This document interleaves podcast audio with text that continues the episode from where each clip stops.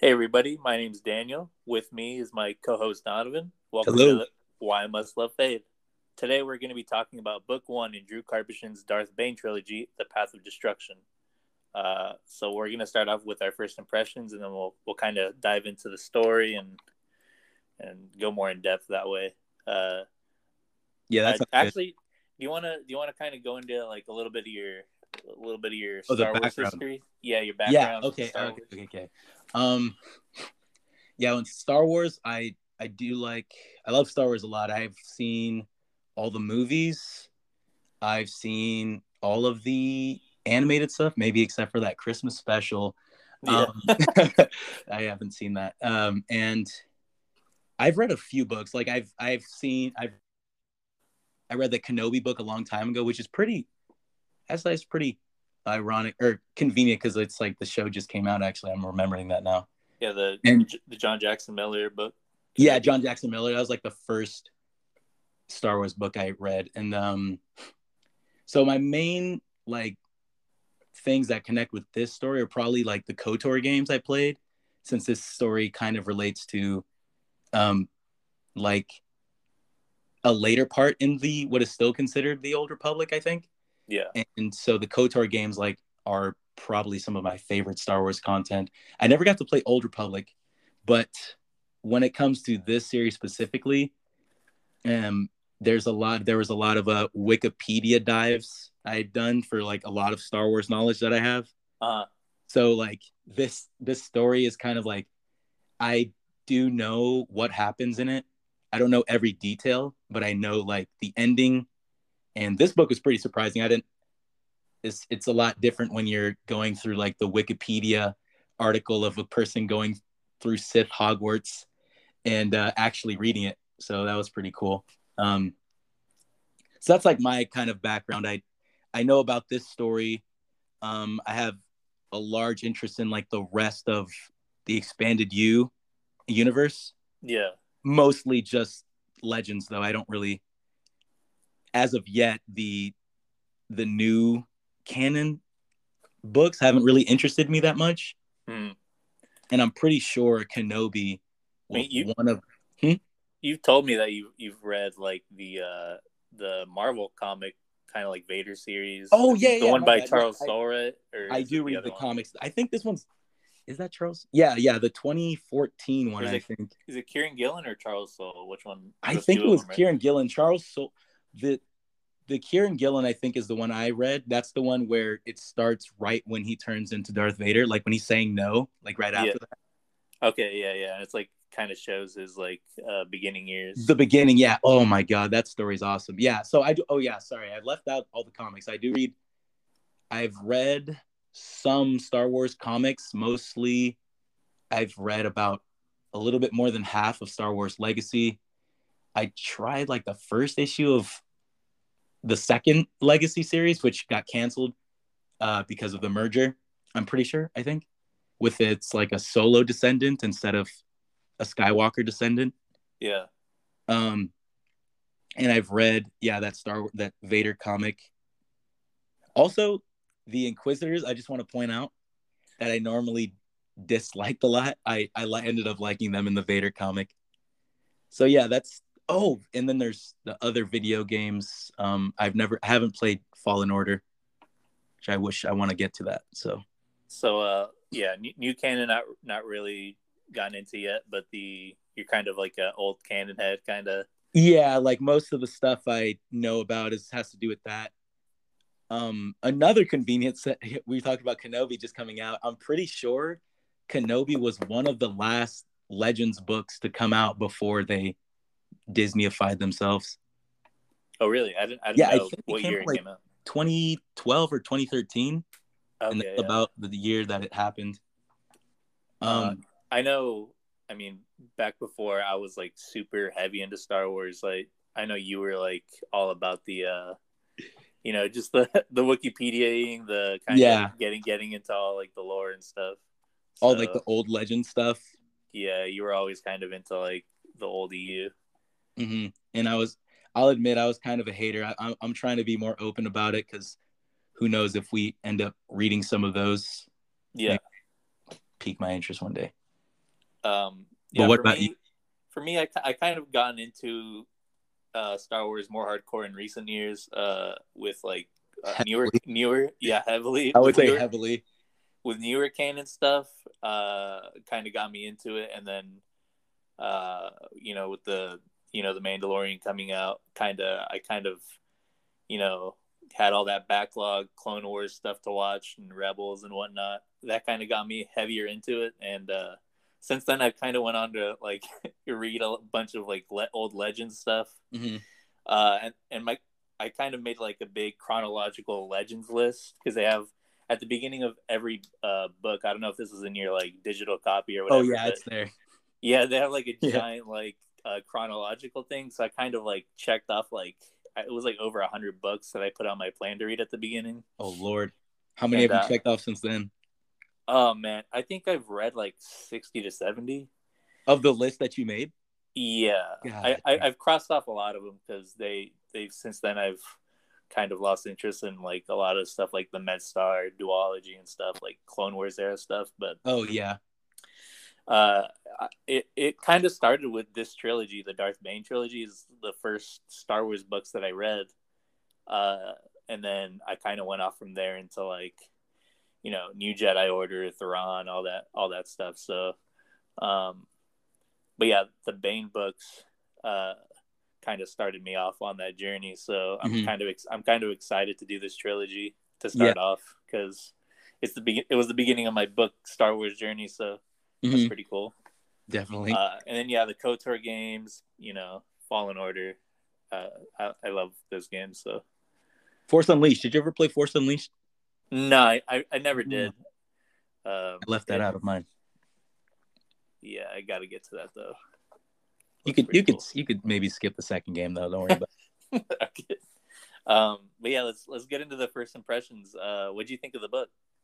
Um, uh, I liked it a lot. The first impression for me after finishing is definitely just very positive. And actually, we've had like, I think I read about a week ago. I've had a longer time to think about it, and I think um, still, I still think the later part of this book, not the later half, maybe like the last fourth of the Uh-huh. book, is like it. The writing definitely um weakened a little bit, but the strongest parts were definitely enough to like just like fully captivate me like and when i refer to the best parts i would say majority has to do with um the character bane like his journey and especially when he gets to uh the sith academy um near the beginning of the book um is like the strongest the strongest moments for me like when he's going through like very tough times like as this as this uh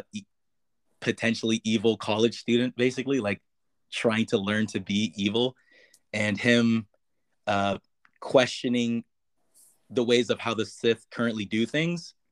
Um definitely i like that a lot because um he kind of became like he's kind of like that nerd in the book. Like he go, he's like a tough guy. Like he's always described as this like muscular man. And um he's like is like this tough guy persona kind of. And when he school he's kind of actually like the biggest nerd like he's the only person who like uses the the old The- library and stuff and Yeah, the old archives. the old whatnot. archives and like so by the end the character that he becomes where he just thinks he's like um right and everybody else is wrong i i really like uh i really like that aspect and the background of the war that's going on between sith and republic um is pretty interesting too but i would also say that that's where uh most of the writing that i didn't like came from, which is at the end of the book with, you know, like uh, the thought bomb going off. Mhm. I thought a lot of that and key players on the Republic side, like General Hoth, were mainly where some of the writing got really, not real, no, not really bad, but just kind of like didn't keep the same quality all the way throughout.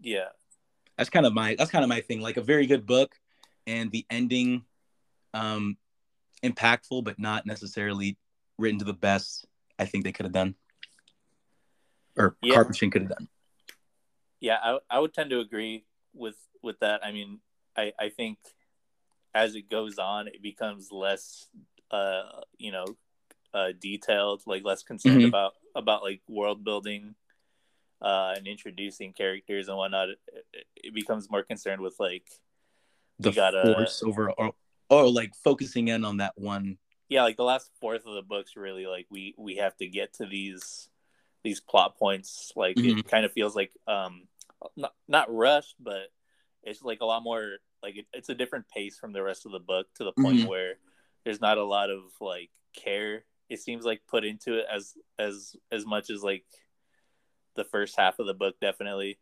Um i i would agree with like all the stuff on uh Ruusan it's Mhm. like uh it's i mean to me the battle sequences aren't really there. Like uh, that's the big negative for me is uh the little we do get like the battle sequences there's not a lot of description of the actual battle it's more this one character is like kind of slicing through like some people and Mhm. that's it and that's kind of all we get and then we don't really get anything about the battle itself you know Yeah. or like it's, it starts to get confusing when like it doesn't really describe how long they've been on Ruusan, what you know Mhm. uh because you're big into like um like definitely like war tactics and and things and books that you've read and how would you say it like holds up like when it comes to like the large scale battle type books you've read I mean, well, it's just not there really. Like Mhm. it's Yeah. like you have all these forces there, and you don't really. I mean, you don't show a lot of them, and you also don't really describe, like you know, like how long the battle's been going on, and kind of uh what it's really about. I mean, we just get like Jedi versus Sith, but Mhm. um, yeah, and then like the General Hoth stuff was like yeah that's actually true because they they call it a sith rebellion and i guess you would call any rebellion that's like opposing the main empire or republic a rebellion but they don't say what they're doing it for it's just kind of like to kill all the jedi eradicate the jedi i guess Yeah, and we don't really get a sense of like is Ruusan like what is Ruusan? Is this like a like How, where does it fit inside the war like yeah, is this like a big uh Is like planet for them to take? Yeah, like what is this a big like trade route or whatever? But I mean I mean that's like kind of an epic, but it's like the, like all the, the entire battle sequences are kind of filled with that type of stuff where I don't really know like this is more just to have the stuff towards the end, right? With the thought Mhm. bomb and whatnot.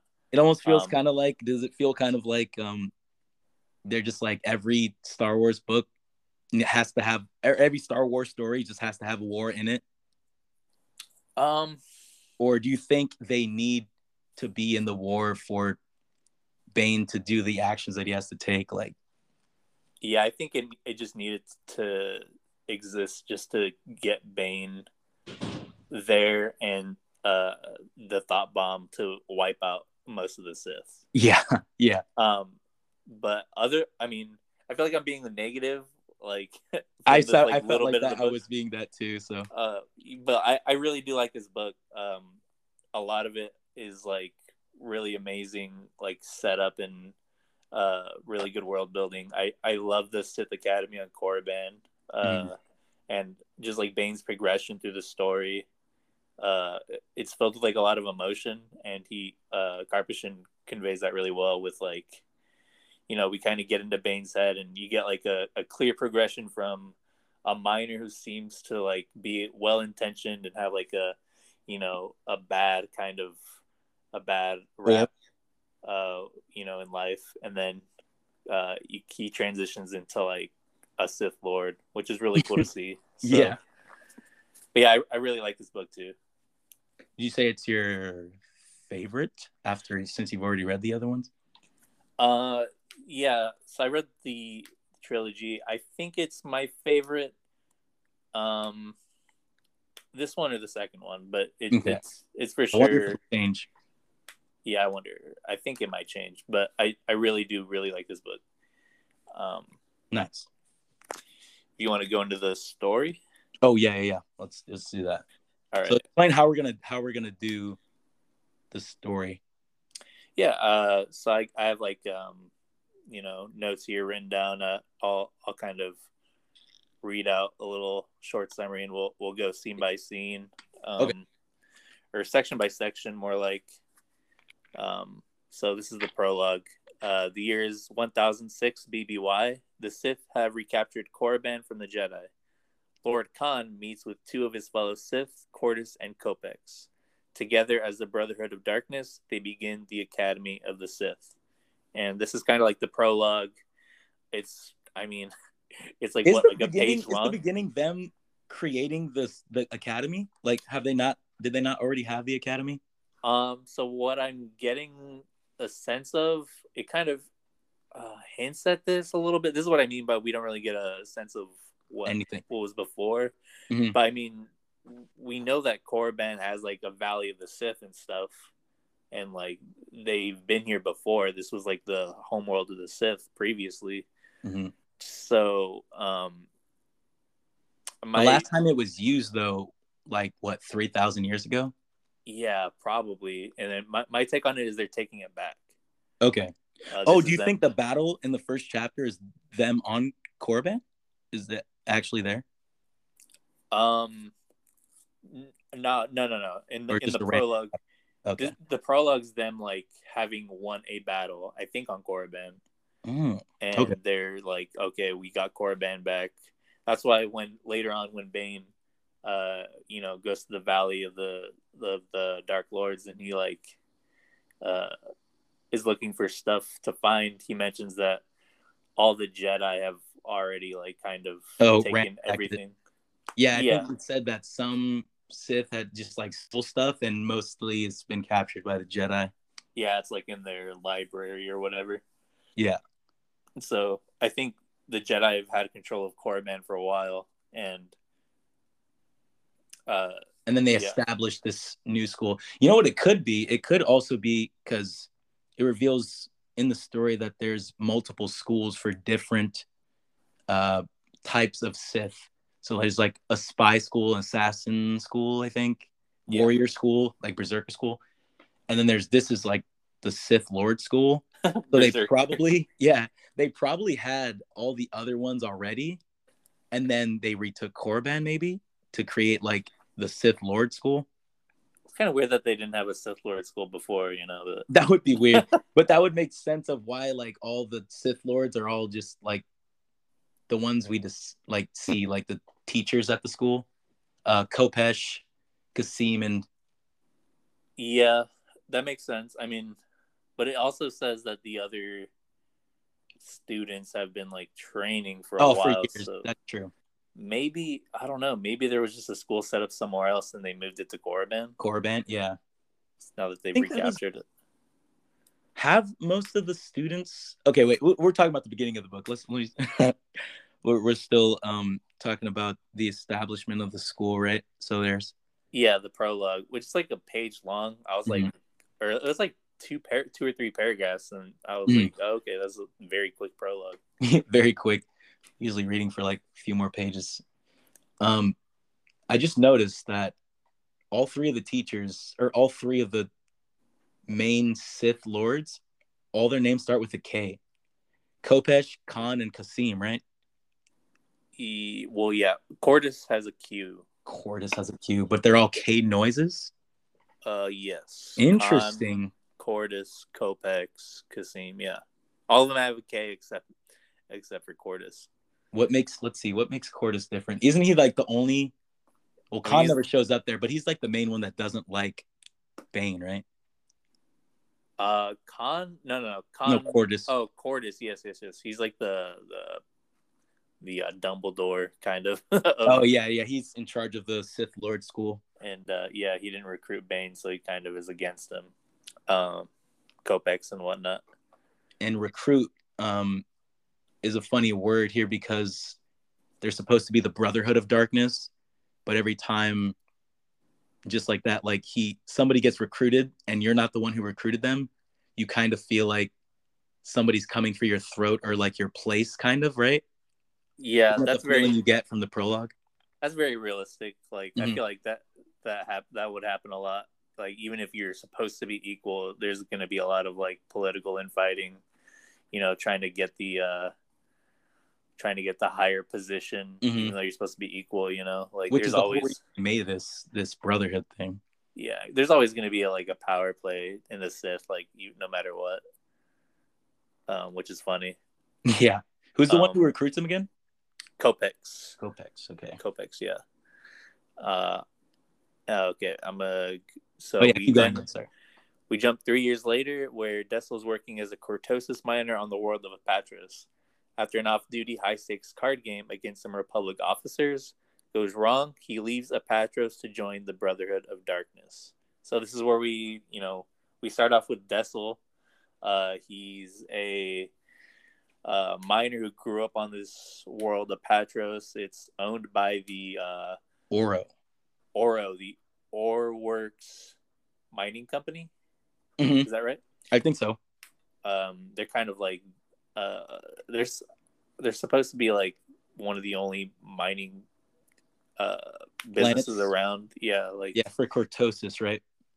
Yeah, which is um uh kind of like the old used Beskar steel, the the steel that can block lightsabers, very durable. Uh the Legends version of what is it? The uh is it adamantium? Oh yeah, yeah, sure, yeah, adamantium. um or what's the thing that Captain America shield's made out of? Uh, there's vibranium. Which one's I, I forget which So one's more powerful. vibranium is the one that can like, um, it just stops all the momentum. So if you shoot it with a bullet, it stops the momentum of the bullet.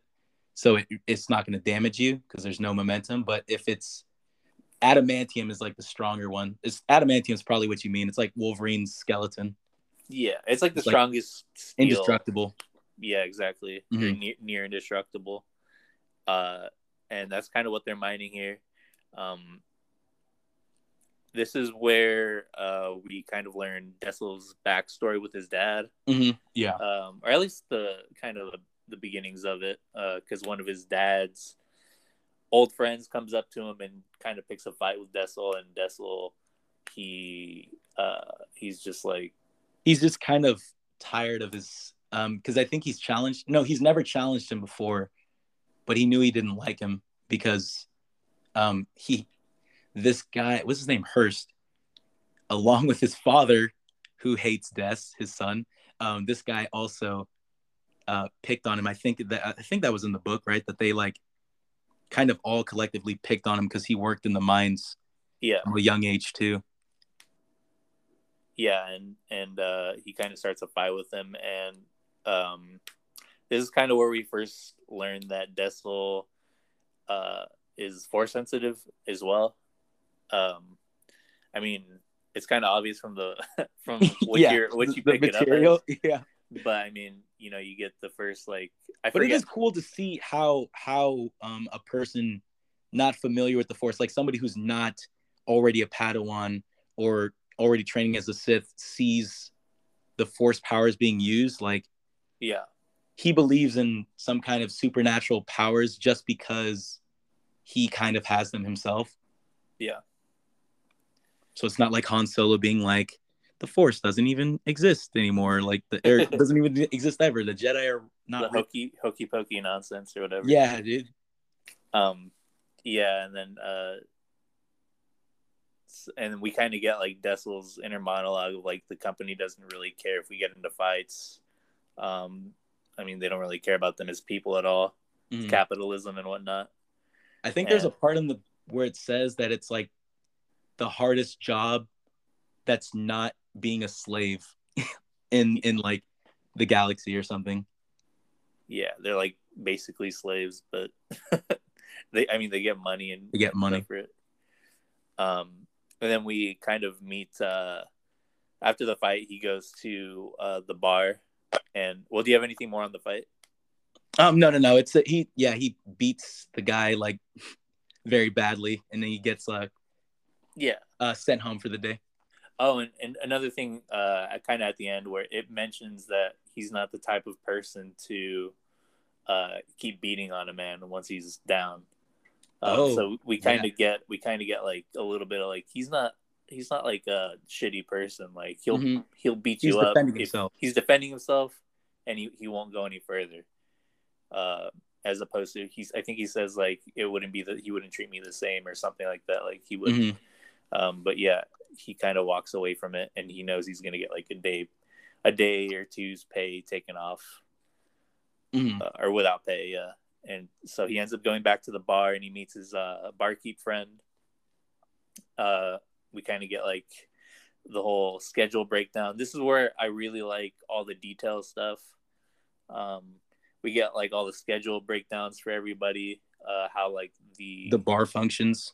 how the bar functions, how the planet functions. Like, you know, we get like kind of the state of mind of all the miners and stuff.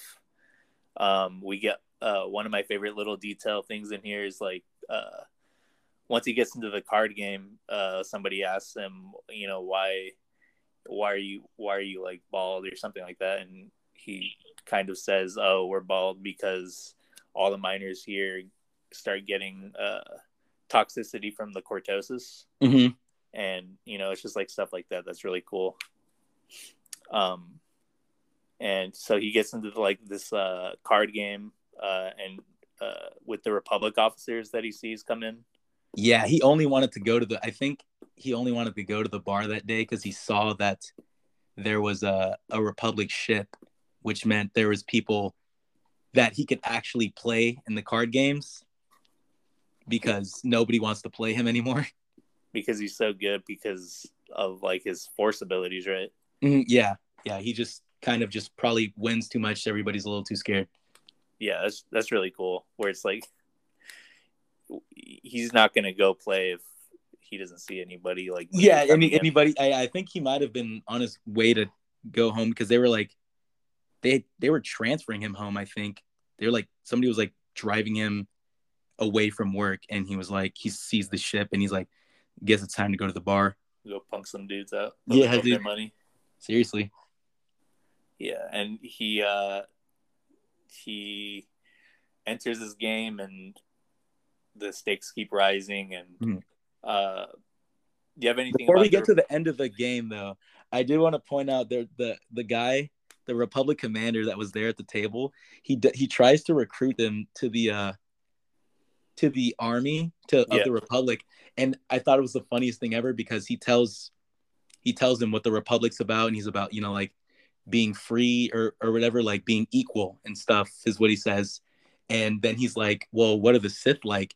And he's like, the commander tells him they're basically about like the strongest survive um um the strong rule and like the weak serve and um he, in his inner monologue uh des at the time not bane yet he's he's kind of like oh like the Sith sound like my kind of people, honestly. So I was like, this is like the first time that a recruiter came up to somebody and the other side just sounded like way better. Like they they pumped up the other side for the recruit that they were trying to get.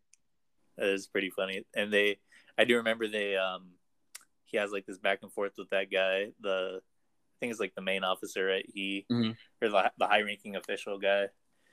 Uh, he he kind of says like, you know, this the Sith would just uh come take all this all this uh cortosis off of you like and not pay you like we're we're Mhm. actually paying you guys for it that's the difference Mhm. and he's like well no you're paying the company the company's the company's not really giving us shit and yeah. we're stuck here fucking basically as slaves while you guys just like you know Talk about equality. yeah so and it's um, you only are helping us because we give you cortosis. yeah, like you're only like, here. we're still slaves to you guys it's just like you guys don't really care and Mhm. we're we're basically also giving our lives away down here but you guys like yeah it, it's it's basically the same it's just like a you know you're paying the companies instead Mhm. so that was really cool We're basically already in this war. Like where people die down here. Yeah. Um, and I think the night goes on right. It's like a full night game. hmm Uh, the the officers start to like just leave because they start to lose their money, hmm and they're like, ah, like I'm out of here. Um, and I I think like the what is it the the morning shift comes in and they start playing. because it's such Yeah. a big it's such a big pot that at some at at some point you can't even refuse. Yeah, yeah. Even if you know that Des is playing, it's just like, well, if I made this money, I could maybe get off this planet. I guess is the Yeah. idea. Yeah, and uh, I forget who is it a Republic officer that you know he has such a good hand that he doesn't think that he, that he could lose. Yeah, it's like that young guy. He's like the an officer who's basically got a a winning hand. Like it wins probably ninety percent of games. Yeah, Ninety nine percent, probably. and he goes into like all the rules of uh, what's the card game called? Um, Is this Sabacc? yeah, Sabacc. Sabacc. I think it's the same card game in, as in KOTOR one and two. Yeah, the one that I never play. the one that you have to sometimes like play once or twice and in KOTOR two. Yes, you have to play it. It's ridiculous. Like at least in at least in triple triad Final Fantasy or like Gwent, it's like you don't have to play this game. Yeah, but you have to for like if you want to get like a good ending for a for like a side character or whatever. Terrible. Um, it's not even that good of a game, Uh, but it's like better described in here than it is in the game, which is True, funny. true. Uh, so yeah, he gets like the the best hand, but then Des gets somehow like the secret best hand or whatever. it was basically like it was basically like he had the dude had like a perfect hand for what is basically a joker. I think it's called the idiot. And Oh yeah, the, Somehow- the idiot's array. the idiot's array, yeah. And then Bane or Des had the double idiot array. Like he had two Yeah. he had two of that card. The and god hand or something like yeah. that. And then the dude was just like, There's no way you're not cheating. yeah, basically. And uh, uh, he kind of starts losing his mind since Des won. And uh, we get the barkeep kind of shooting into the air, being like, everybody get the fuck out of here. And uh, he kind of hears from the barkeep afterwards that he was kind of influ- influencing everybody's mind a little bit, uh, emotions. So we oh, kind of yeah, get kind of like that. we kind of get a sense that the barkeep knows, you know, what Des is up to a little bit. hmm Um, and this is the first instance we get of kind of like um, a little bit, you know, Sith battle meditation, hmm uh, influencing Making everybody like influencing like their fears and their like h- hatred and aggression and stuff.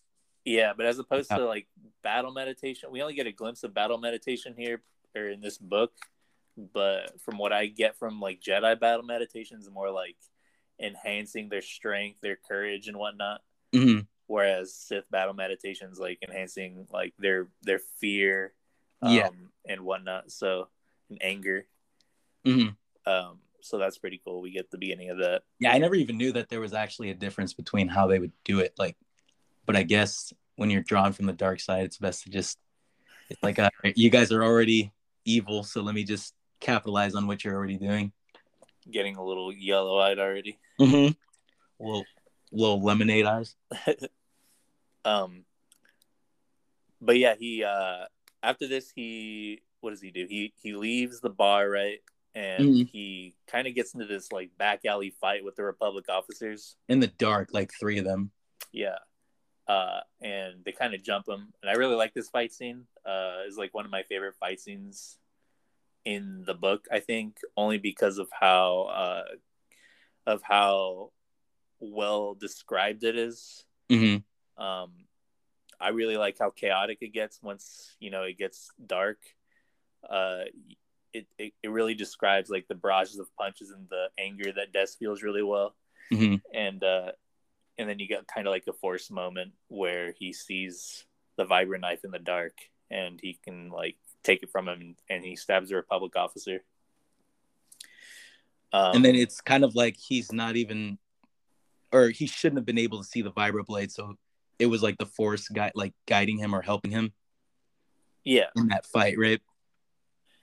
yeah like a little bit. I mean sometimes we get a sense that he's i guess so far he's kind of been using the force just uh non-intentionally right it's just Yeah. kind of coming to him Mm-hmm. um it's like an ultimate move like it like the meter builds and then he can finally use it but he doesn't know that he's gonna use it i guess Yeah, but yeah, I, I just really like this hand to hand fight. Like I think at one point it describes like cartilage breaking breaking on a guy's nose, Mhm. um, and then it's like you know describes. I really like how he describes the angry fits that Des has. Mhm. Um, so yeah, that's really good. And then they kind of run off. He uh, decides that I mean the only place he could go back to, the only friend he has is uh, the barkeep. So he goes back and he kind of tells him what, what's up, and the barkeep's like, "Well, I, I mean, I have friends in both the Sith and the Republic armies, but I of could send you to the Sith right now if you want. yeah." He, he's like, "You're a Sith," and the guy's like, "Nah, bro, you just fucked up with the Republic, so I gotta send you there." I mean- exactly. I love I love that, dude. It's like, dang, this is like fate, bro. It's like it's like when if you're thinking about it, it's like, dang, what if Bane became a good like was on the the Jedi and it's like, bro, do you know what would have to happen? Like he would have to like his whole story can't happen unless he kills that guy. yeah, he kind of yeah he kind of sealed his own fate Yeah. without knowing it, which is really cool. Uh, yeah, he sends him. Uh, does it describe him going to the It's like? skip. So so basically it the next thing you see is that he is on the ship like the friend of um the barkeep's name is Groshik. I have it right here, I forgot it. Um his name is Groshik and he it cuts to him being in like a secret compartment on uh one of his Sith friends' ships. And then I think it cuts to him being in the army. Okay. Okay, yeah. So he like gets on the ship, and he's basically it cuts to like a year later. Yeah, it's almost like exactly a year later. I think he says like 13 or 12 months. Yeah, Also, And- um, Bane or Des is like in the beginning of the story, he's like 23 years old. So after this year, he's like 24 now. twenty four. Yeah, And do we think uh the rest of the books like basically I think the rest of the book probably contains like maybe uh, six months? eight months or something. Because yeah, there's some spells where he says months have passed for certain things, All right. and then he yeah goes to the joins this. What does he join? The uh, Gloomwalkers. Yeah, so a year later on Phaseera, uh, Lieutenant Ulabor leads an elite Sith army unit called the Gloomwalkers to capture a Republic outpost where Dessel eventually leads a mutiny against Ulabor and takes command of the unit. Um, so yeah, we cut to Phaseera, and uh, we kind of get we kind of get background here on uh, the unit that Des is a part of, the Gloomwalkers, where we get where he first joins. I think it's on uh, Kashyyyk is where he first joins, right? Yeah, And uh, they're a little incompetent. They're kind of just frontline, a frontline unit. Um, and it describes Lieutenant Ulabor, their leader, as like a little bit of, of an, uh, a coward, incompetent leader. So so Ulabor is there on Kashyyyk with them, and when it's talking, there's like a flashback of the the Kashyyyk mission, right? yeah, Okay, because I couldn't really I, that part was kind of confusing me. I couldn't tell if like they were supposed to be doing what they were doing, like the situation that they get into. Like, was it Ulabor's fault? um, Because remember, Des, it's like a story of Des like saving them, like when he becomes. So it it doesn't really go into detail on Ah, okay. what he what he does, but it does it does like hint that Ulabor was at fault for something Okay. that happened on Kashyyyk, like just him being incompetent on Kashyyyk, and uh, Des and I forgot uh the person that joined with with him, like his buddy. Forget his name. Um, but yeah, he he Next time we'll have a list of all the characters' names. and he kind of joins with him, and uh, they uh, he kind of sees how incompetent Ulabor is, and kind of starts to lead the Glo- the Gloomwalkers with his force abilities. Mhm. And um, Ulabor gets a medal after that mission, and uh, Des is kind of like content with continuing to lead, uh, like in secret almost. Yeah, like unofficial leader of the group. which is i mean it's pretty cool it's pretty uh rule of two sithy to me where it's like i'm gonna Oh, I never even thought like that. yeah like he's like doing his like palpatine impression kind of mini on the on the gloomwalkers here Ah, where he's leading in of secret. Yeah, so that's pretty cool. And um let's see, he so they're on this Um, mission to capture mhm. the outpost and oh go ahead. Oh no, I was just gonna say what. Yeah, I was just gonna tell you the story. Where they're doing. Yeah, and he uh Ulabor kind of so we do get details on this one where Ulabor wants to kind of just do a full frontal assault right on this outpost. Yes. Uh during the broad daylight. And Yeah, Des is like, What are you fucking stupid, dude? Like what are you talking about? yeah. Do you just hate us? Like, why? Why you just want us to die? And he's like, ah, this is a command directly from, uh, you know, HQ or whatever. Yeah, it, it, it reminded me very much of General Krell from fucking Clone Dude, Wars. yes. The, the Umbara arc where he's just like tr- purposefully trying to lead them to their deaths. Mhm. Um, and I don't even know if Ulabor is trying to lead them to their deaths or what what his deal is. It does imply that he's like, so he gets the command, and I think Des kind of feels that Ulabor knows it's stupid, but in his internal monologue, he thinks that Ulabor is just doing it because he's too afraid of the Brotherhood to disobey them. Ah, gotcha. Yeah, He's he was like- like he's like a coward basically. Like he's more willing to have his whole squad die than accept punishment from them, I guess. Yeah, that makes sense. Yeah. Yeah. I mean, it makes sense, but like he's that's still pretty stupid. I mean, like you're going to be dead, so how are you going to get punished? Like Yeah. Um, and Des kind of leads a mutiny against him. Uh, and he kind of punches him, knocks him out.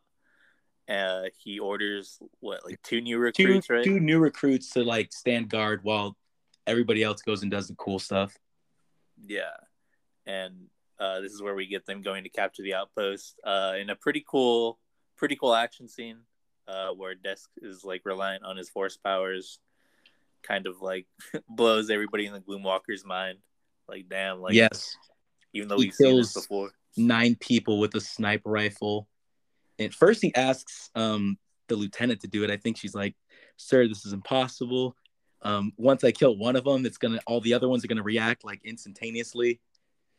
This is like one of my favorite action scenes. I think, probably in the book because he kills like three of them or four, and then um, she notices that a flashbang basically goes off and so the next five or so kills, like of the nine, are him doing it while he's blind.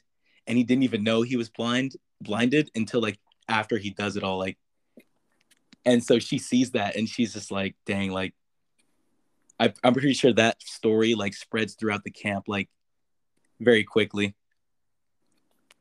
Yeah. I think they describe and then the entire mission kind of I'm pretty sure it goes off without a hitch, right? Like it was very successful. Like they were able to strike at night, um, like Des originally wanted. Yeah. He, it goes by like pretty seamlessly. Um, before the mission, he kind of told them, he's like, hey, just call them up right now. So by the time they get here, we'll be done. And, Mm. uh, Big so balls, get back and big balls move right there. yeah, I mean, it, it backfires on him a little bit because they get back and fucking uh, Ulabor's already got his homies with him Oh yeah, that's right. by the time they get back. Uh, so it's kind of like a case of of You, Des's you're your own arrogance. enemy. Yeah. Um, but yeah, I mean, after a successful mission, uh, word gets back to the Brotherhood, who take him to train his force abilities on Korriban. Uh, and there he takes the name of Bane. Uh, and Qordis and Kopecz start to theorize that Bane may actually be the prophesied Sith'ari, a perfect being who will lead the Sith and make them stronger than ever. Uh, Hmm. And so this is where we kind of get Bane taken. Well, first he gets taken by I love Just- this sequence. Like where he gets taken just by like the it's just like so vague. Like he just doesn't know what's happening. yeah and um, so he gets uh, taken off from the army. Uh, I think it describes one of the teachers from later. It might be whichever one was a Twi'lek, I think, or, but like they don't tell him anything, and they throw him into like a pit. And my theory about this whole pit thing is because so basically they don't feed him, and they don't do anything with him. Like they just they just let him like just stay in there and like suffer basically, and and to him, he kind of describes that like it was kind of like maybe a day and a half he's in there. Like when you're in his mind, he says uh, he hasn't eaten anything and then he falls asleep and he wakes up like still hungry and all this. My theory is that I feel like he was in there way longer than he thinks he was. And it was like kind of like a test that he was overqualified for. Like I feel like he was in there for like maybe even like a week and he was like surviving just off of the dark side. Like like hungry, like hunger wasn't affecting him as it should have because of all like the hatred of him being stuck in there and being miserable and like the fear of not knowing what's going to happen. Uh-huh. That's just like what I got from it because because um right after that they like take him to go you know speak to the Sith lords and I feel like it was kind of a test like because when he gets to Kopecz or what's the teacher that he ends up talking to? I Um, think he he talks to in this scene. I think he ends up talking to Qordis uh, Qordis. Yeah. because he's the leader of the school. Yeah, it was whoever it was, like the first Sith Lord that talks to him. He basically talks about like, oh, all of your, I see. I'm looking at all your accomplishments um, in your your year in the war. A lot of these are considered to be impossible, and he's like, but you did them. And so when he said that, I was like, dang, they probably just threw him in there to see like into that pit to see if he really has like the aptitude for the force, you know? Yeah. Because the only way to test him. survive would be to draw from the force. Yeah.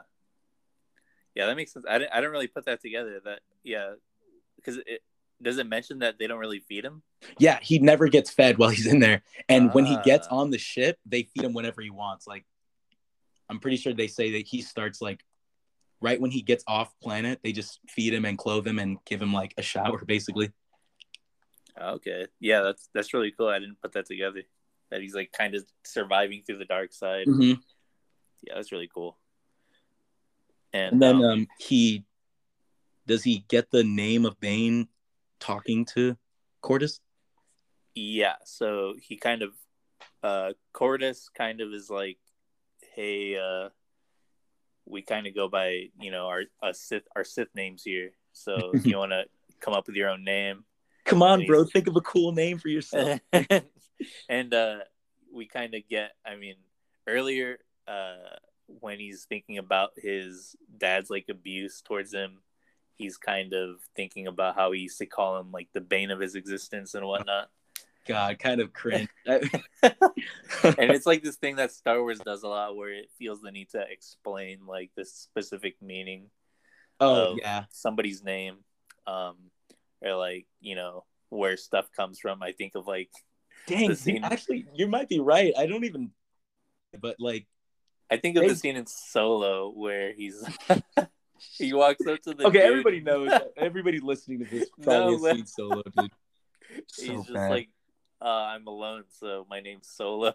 it's like, oh my god, you don't have to just say, just like. I think I would have be Solo. accepted Bane even without him explaining it. Yeah, you didn't have to like do that. You just been like, uh, Bane." Like, Bane is like an evil word, right? I mean, it's not an evil word. It's like it means bad stuff, right? So Yeah, I mean, it means something to him, I guess, but Mhm. yeah. So he comes, he comes up with the name Bane. He takes it, uh, and they kind of he leaves, and uh, Qordis and Kopecz start talking about the Sith'ari a little bit here. the Sith Um, pussy. This, Ew. this, I, I can't not I, I can't not say it, bro. I just Ew. came. I was like, why? Probably because I hate it. I, I hated this prophecy. we'll get some Sithosi later, bro. We'll get some. Sith- Oh my god! we'll get some. Why do I know what you're talking about already? the one yeah the one fucking female sit that we get uh so a uh we kind of get like a description of what they think the Sith'ari is Mhm. and later later we'll kind of know the rest of the the deal Oh yeah. but right now they kind of think of the Sith'ari prophecy as like the chosen one for the Sith Mhm. a perfect being who will lead the Sith and make them stronger than ever and that's all they really know about it Yeah, it's just some typical Star Wars prophecy BS to me. Like, Like, where Yeah. did this come from? They never talk about who said this. It's just like a folk tale that they tell around like campfires that they lit with lightsabers and gasoline. Like, what is this? uh, you know, it's just something Revan kind of drew on the walls and thought it'd yeah, be- thought it'd be funny. Yeah. with his while he was a Sith for like he, one month, basically.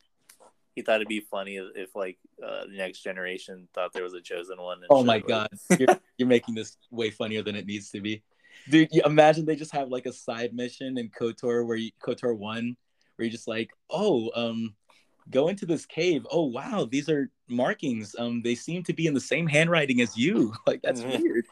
Oh, because you you fucking because you're. Revan, they're just like, wow, like Yeah. um. So But he yeah. starts going to school. Yeah he's uh he starts his training he's uh starts studying um both through uh instruction and the archives so Mhm. he starts to get lessons from i believe he starts to get trained by Qordis in the beginning and yeah, he's excelling everywhere. Like he's he's better than students that have been there for years, is what they say. yeah and uh, he's getting like private tutoring type shit and he's like uh after that he's going to the library reading all the archives. Mhm. nobody else is doing that. The, So the like- learning program at this school is ridiculous, right? Like it's it's kind of just like do your own thing. Like if you're it, it gonna- makes little sense because it isn't it just like all right you you start doing good in say the classes like the lessons right? Yeah. And then you could just you just go up to teachers and be like can you train me privately a little bit more? And if they like you they'll say yes and if they don't they'll say nah so like how is the school making good sith lords like is my question i feel like I think it's like supposed to be you're supposed to be independent. You're supposed to excel on your own, mhm, uh, and not really be dependent on anybody. true If you're gonna excel, you're gonna excel. Like I feel like they really feel that way. They're just like so you should like basically the people that you're shunning. If you have a lot of faith that somebody's going to be a good sith lord wouldn't you just like isolate them? Like keep saying no to them and stuff? Like I guess that's true. I don't know. it's such a weird school man. It's like imagine if hogwarts was actually like that. Like like ah you're pretty good at potions. Like you know you know what? Like i'll train you some more in potions if you want but all these other students nah nah they're gonna fail. Yeah, it really doesn't make any sense. Um, so we'll go back. We'll go to Ruusan. They call it the first Battle of Ruusan here. I ah yes the first battle Mhm. Uh, I don't think it's the first, uh, if I'm right. wait really you're talking about Yeah, so this is when um, Kaan is uh, kind of doing his like uh, his Sith uh, med- battle meditation against the Jedi. He's doing battle meditation scene. Um, I I want to say this is probably the most extensive battle scene that we get in the book on Ruusan. definitely i mean yeah the other the other ones are just like little skirmishes kind of compared is- to this This is uh so Kaan's here and Kopecz are the two commanders here. Mhm. Qordis is back at the academy. Um, we haven't really met Kas'im yet. The we don't really, I mean, get any other characters. We just get like, you know, there there's a battle going on. Uh, also one thing about Kaan that i just want to point out um Kaan is like he's kind of like i mean they're a brotherhood they're supposed to be all equals but he's kind of the leader but Yeah. he never comes to the school like ever never, yeah. he, he never shows up there so it's it's kind of it's like a interesting dynamic with like the students and basically their cult leader and they he just never shows up. Not even for like some guest speaking or something bro. It's like come on. Yeah, I do like this kind of Kaan's like little descent into madness a little bit in this book. yeah. Um, is like one of the parts of Ruusan that I like where he he doesn't really leave Ruusan. Like Kopecz and Qordis go back and forth, but Kaan's the only one that stays there, and he seems kind of obsessed with beating the Jedi, Mhm. uh, as opposed to building his own people up. And uh, we have this scene where Kaan's sweating it out against this like random Jedi lady, and Kopecz is kind of sees that, and he goes in to take her out, and Uh, he takes out a bunch of like kind of Smaller Kinda. creatures. is it is it uh other Jedi that he takes out? I think so. I I remember like he's Kind zeroing in on um, where he senses a very strong like willpower from the Jedi side, and she sends like somebody to counter him. I thought, and he it looked like he was gonna like like his ship gets shot, doesn't it? yeah, it gets shot down and he kind of breaks through their little Yeah, Yeah, yeah. encampment or whatever that she's in. Mhm. Um, Oh, this part was awesome actually. Yeah, Yeah, it, was pretty cool. Uh, he kind of takes down. he like a bunch flies of, into like, the hangar of their He- ship. yeah, he takes down like a bunch of the chump Jedi that are in there. Mhm. And um, I, I do really like this part where he kind of walks into the room that she's in Mhm. and uh, it describes her as like she's kind of just at peace and he like kind of admires her almost like she Yeah. knows what's about to come but she's gonna kind of hold out to the very last second Mhm. Yeah, she doesn't even like like stop what she's doing. She just Yeah. knows she's gonna die and continues. yeah and then he's like i admire you but you're dead and then he fucking kills her Also, Um, um, what's his name? Kaan notices that, like, from the skill, or, or, or was it Kopecz? Kopecz is the one that's here, right? yes Uh, Kopecz says that he feels like, so he's been trained in a lot of forms of the Force, but what the feeling he gets from this lady is that from childhood, adolescence, she's only been trained in battle meditation. Like, that's literally it. Like, so her strength is all in that so when she is like i'm about to die it's like well one i'm okay with death and and two um i also don't have any other real like force talents besides this like and i feel like that kind of gets at something about old republic jedi that i kind of find interesting well i guess clone wars jedi 2 kind of is um uh taking them and turning them into weapons. Like we see like the Jedi are like good, like they're the good guys, but to be on top of like all these constant wars, you got to have power like and you need to have weapons like that. So like just getting this kid, like I just imagine this lady's life, like they get this kid and they uh just build her up from the ground up to just be like this master of battle meditation. And there's actually a quote earlier in the book i unfortunately don't have it where the sith lords are talking about how um des i think might be like how old he is right? And they say yeah the jedi they take people like like extremely young. This might have been even on the planet. I can't remember where this line comes from but they basically talk about how young they take them and they're like sooner rather than later they're going to be starting taking le- nobody less than like like a literally a, a baby like take them to their jedi temple to train. So they need to Kaan was saying the sith need to capitalize on every single person they could get that the jedi doesn't have. So that's why he like i think that's why they eventually accept des into the school Yeah. which is basically yeah i just thought that was like interesting like just the dynamic of training these force users Uh, yeah, and something you said there, like, kind of. I mean, it's interesting to me that we're in a franchise that it's called Star Wars, obviously. So we're we're always in a war of some sort, mm-hmm. and we're we're kind of always seeing the the Jedi having to be warriors yeah as opposed to just peacekeepers, right? So it would be interesting to see. I mean, I guess this is what they're trying to do with like High Republic stuff, Mhm. um, which I haven't read at all. So, same um, but yeah, like all the other eras of Star Wars are the Jedi kind of, you know, being born and bred almost warriors. mm-hmm. Uh, so it's pretty interesting as opposed to what they're supposed to be, I guess, which is like it's supposed to be like they're supposed to be learners and uh kind of just uh negotiators almost right? Yeah like they're i mean peace should be never i mean sorry combat should be like never their first option right? Yeah last last resort. Mm-hmm. as opposed to all the like this old republic stuff uh you know prequel era stuff even oh like- man i feel like yeah in old republic the Jedi are just like gangsters. Like, Straight like military. dude, the Jedi yeah. from KOTOR 2 are like ruthless, bro. yeah yeah i mean i mean that's that's kind of what i like about both eras like yeah, it's it's definitely more like um not gray, but like some people got a little bit of good in them, some people got a little bit of bad in them, you know.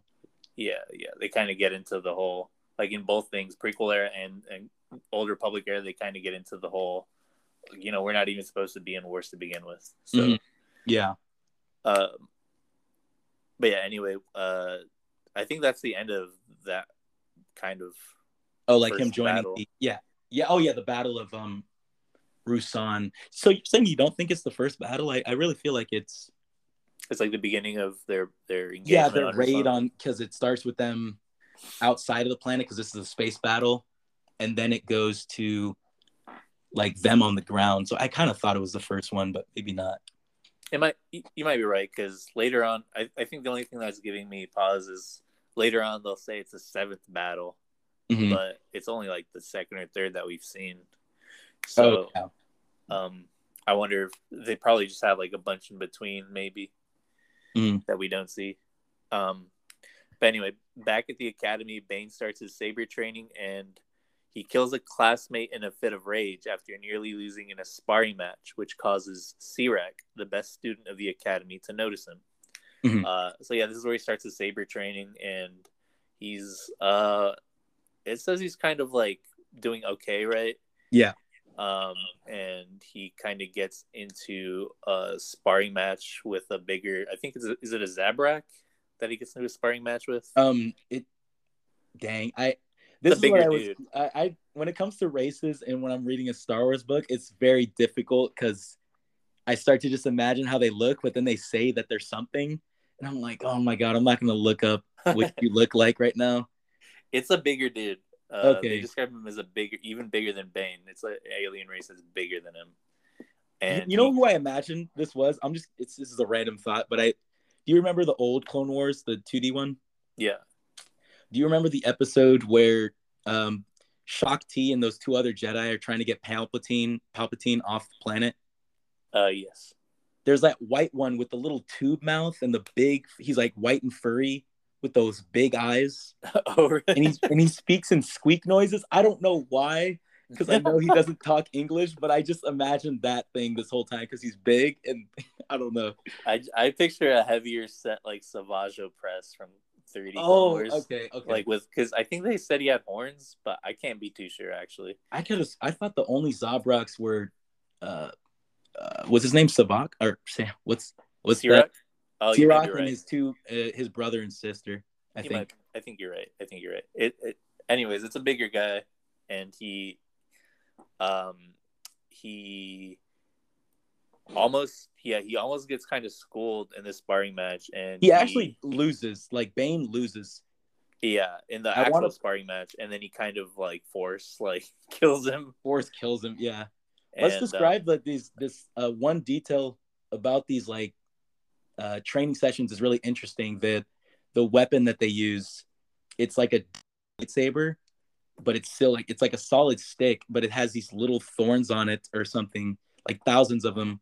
That when you hit somebody, it paralyzes that part. So it's supposed to imitate uh, getting your body parts cut off by a lightsaber. mhm. And I think in this fight, yeah, you people usually know when they've lost when they get hit because you know they can't move, so it's usually going to mean like they can't continue. And then I think Bane gets hit like in the arm or something. yeah. That's how you know he's he lost and he falls down, and the dude just starts like just gloating, just like like you're trash, bro. Yeah, and I, I think well, it's because uh, Bane is kind of like you said, he's like the nerd, so he's like the he's like a loner, fucking, he is, dude. He has no friends. and so like everyone's kind of like picking on him, and he, uh, I, I forget, does he talk shit about his, uh, Well, like- he talks about how he's he's like, dude, I just beat you. All the teachers give you all the time right? in the world. Like, But did he talk shit about his dad their- at all? what'd you say? Does he talk shit about his dad at all? I'm trying to remember. Oh, does he say something like that? Uh, I don't think he does. Maybe. I think he was he, from what I remember, he was basically saying like, "Wow, the teachers really wasted your time. They gave you all this attention, and you couldn't even beat me." Uh, Yeah. Uh, also, he says like, "I know you've been you've been studying me for like weeks or something, so the, so that you could challenge me, and you still lost." Just like that Yeah. kind of stuff. and that kind of like angers him a lot. And he kind of he uses uh force lightning on him. Really? Yeah, he Oh, he dang! I forgot. uh and He kills him with the force choke, though. I right? yeah he, he kills Okay. him with a force choke and forced- uh yeah. is I think it's Qordis who's overseeing It's it. He- It's isn't it oh, it's it's. You're right because yeah, Kas'im, the swords master. Yeah. He's their sparring teacher, hmm and he he's like He look. He's looking at him, dude.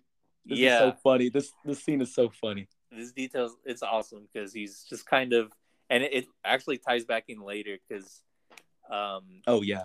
okay so what happens is uh bane's force choking him kas'im says stop uh it's over and then bane kills him and he says it's it's not over till i say it's over whatever he says Yeah, whatever he says, dude. He- Kas'im just looking at the whole thing, dude. he, he walks away and kas'im is, is it describes kas'im just looking on with interest and i really like it because it's uh once you learn later that uh kasim was really judging if um uh, the I think the quote goes. I have it right here. Um, I think this is uh, Kopecz or the who's the principal? Qordis. Qordis. Um, because he gets sent to the principal's office basically the next day, and he says, "Lord Kas'im wanted to see what would happen. He wanted to see how you would act in that situation. He wanted to see if you would be merciful or if you would be strong." It's like kind of awesome. Like yeah but he then basically it just was lets him kill him.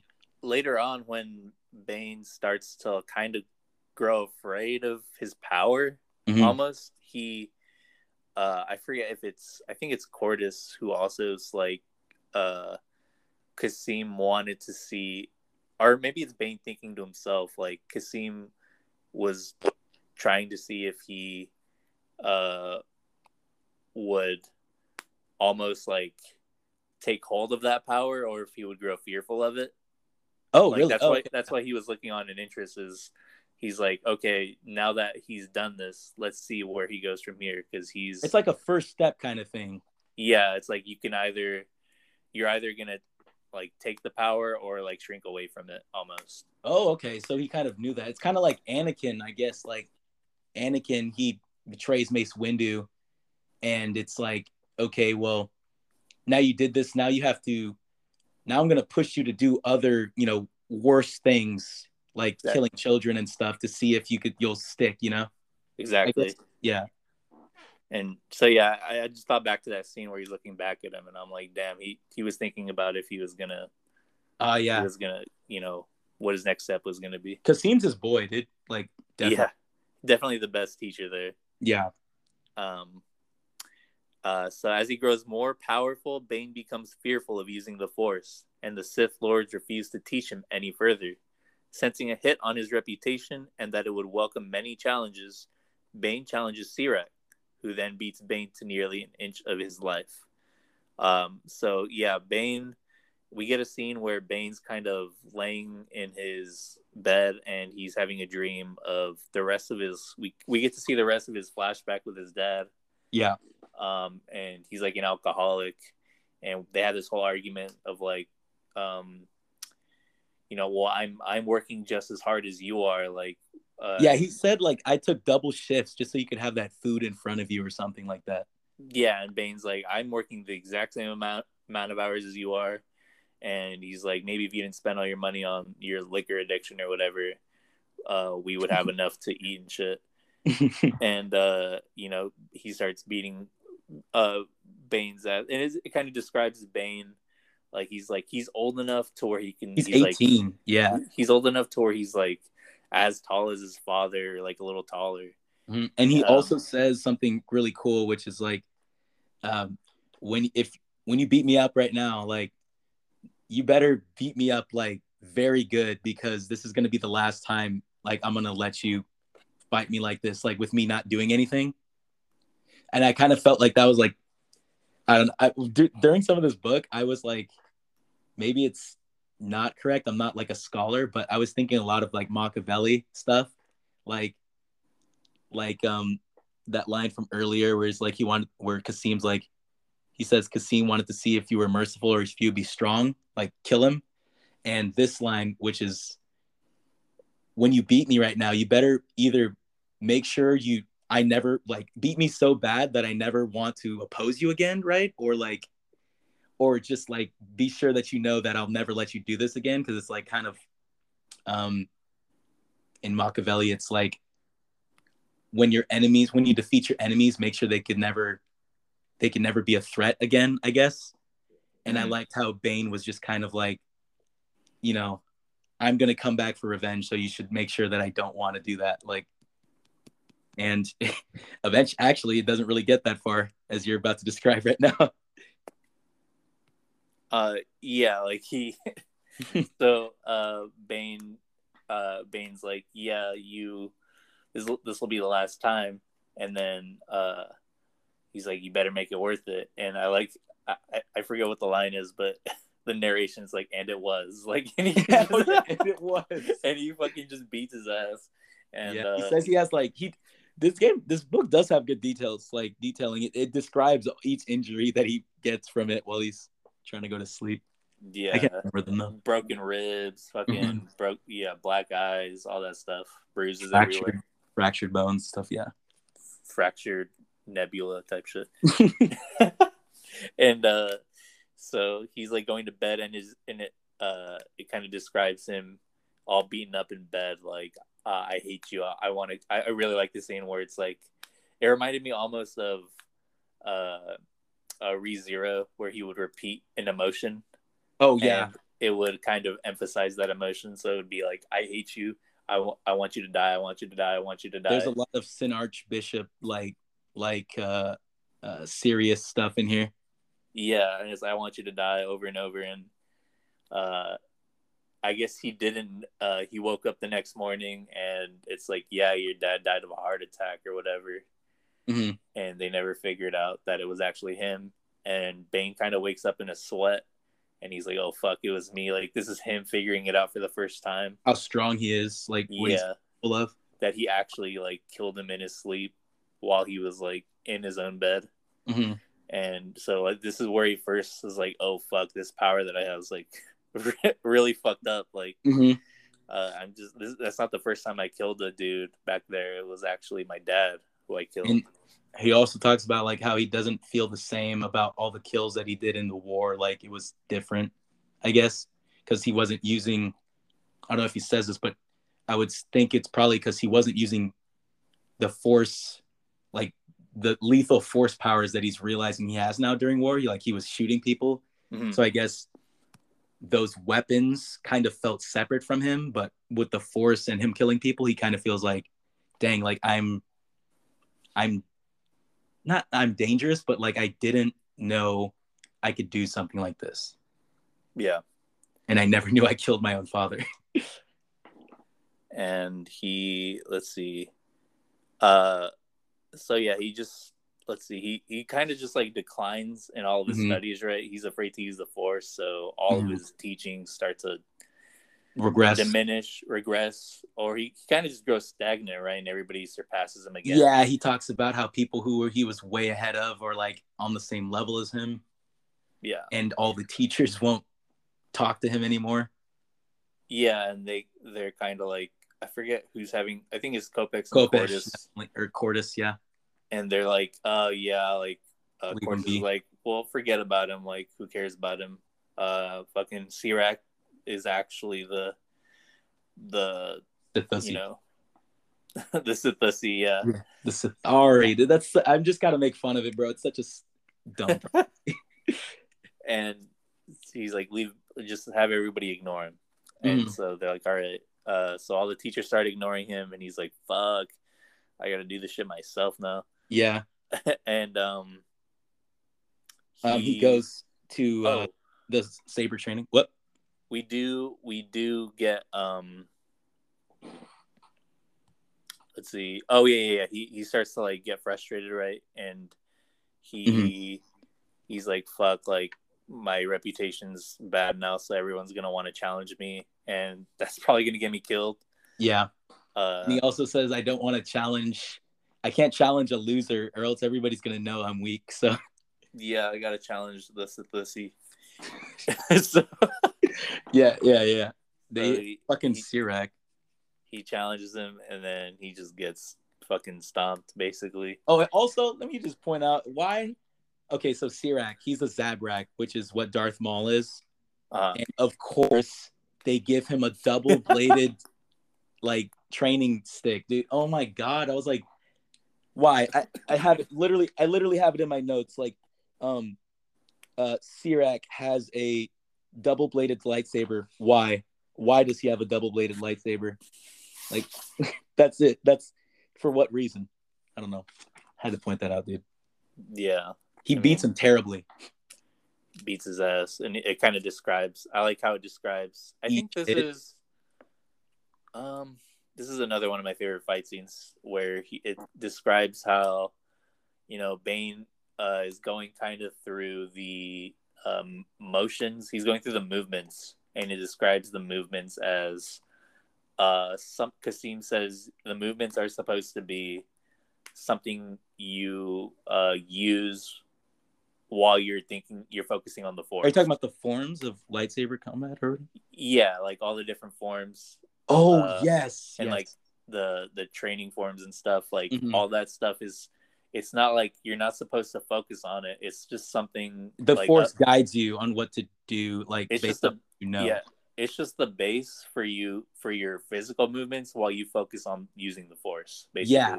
And one thing we um I didn't, don't think we they pointed out later. We didn't point it out in the four Forbrag fight that when he killed that other guy in training, but it this book answered a question I always had because you know you're watching Star Wars, people in lightsaber fight, like why can't you just stop and choke them with the force? And it's because in the beginning of each combat, like lightsaber combat, they put up a personal shield around themselves in the force um to like defend yourself against other force things. So Yeah. um when he beat that other guy, he just that other dude was doing that, but he just shredded through that guy's shield basically to force choke him to death.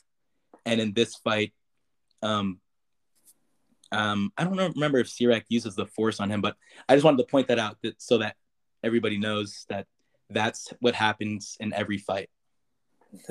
Like- yeah, and um, uh, it describes Sirak, his like lightsaber. Yeah, so Bane's like kind of like relying on the movements instead of the Force because he's obviously afraid of the Force at this moment, and Sirak is.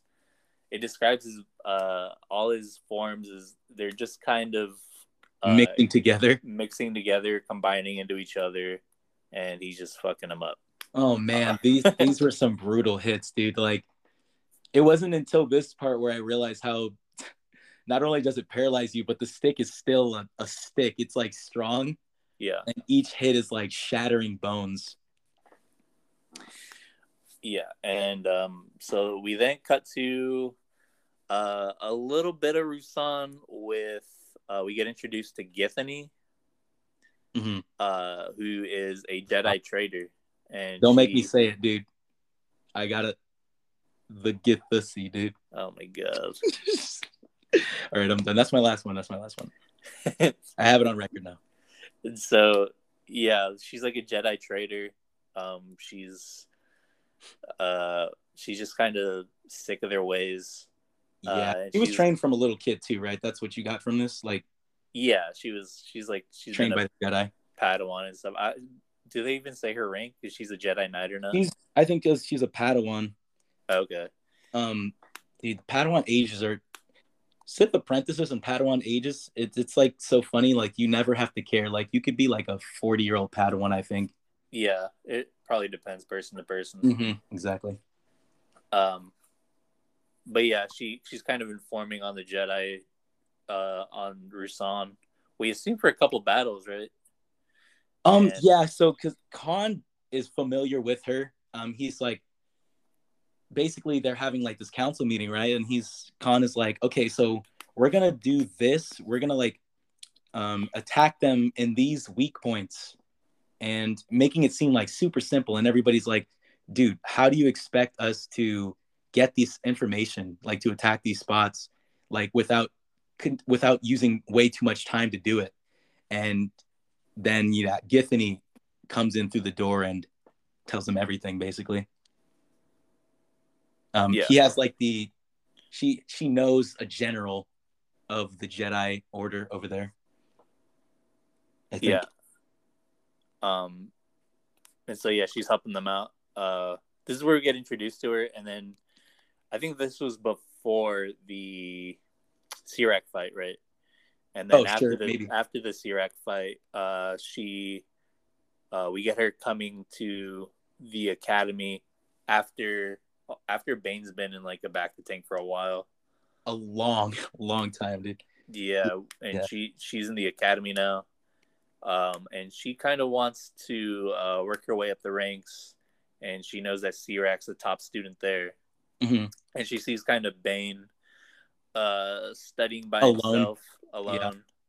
and she's like, "Oh, I could use somebody to easy target." Yeah, exactly. I could use somebody to help me help me take down Sirak like a goon, basically. Mm-hmm. Who's also fought him already. Yeah. Yeah. And so she kind of uh tries to make a deal with him. Uh I feel like Bane could see through her almost right away. Mm-hmm. Like there's a lot of in the writing, there's a lot of like doubling stuff like when it comes to people lying that I actually yeah. felt like was really good handled really well in like the books like how people lie because it's it's you you hear them say the word sometimes it doesn't have the monologue so you just have to know how the character thinks and yeah there are a lot of parts in these two's interactions that you could tell bane is knows something's up yeah there it's like they it, he does really uh good good with um making characters seem like uh or at uh, least all the Sith not one sided or hmm? at least making all the Sith characters um cunning. Like he, yes, yeah.